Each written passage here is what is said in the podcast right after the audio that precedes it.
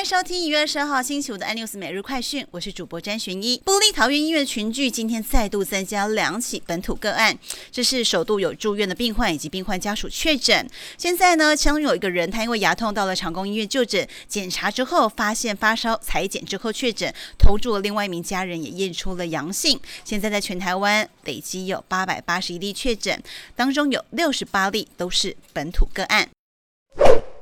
而持续关注，现在目前布桃医院的群聚持续扩大，疫情指挥中心也启动了所谓的布桃专案。除了清空住院的病人之外，门诊也不再收新病患，出院者必须居家隔离十四天，期满安排裁剪。同时会针对一月六号到一月十九号，由出院病人他们在健保卡上面注记为自主的健康管理专案对象。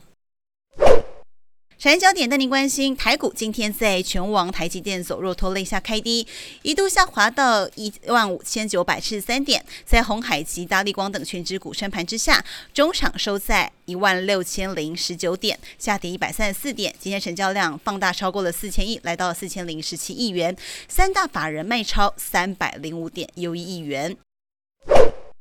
来关注国际焦点。根据《华盛顿邮报》报道，美国前总统川普卸任之后，有一家银行关闭了川普的账户之后，表示说以后呢跟这个川普不再有存款关系。同时，整个川普集团在二零二零年也受到疫情的严重打击，整体营业额相比上个年度大幅下滑了将近四成。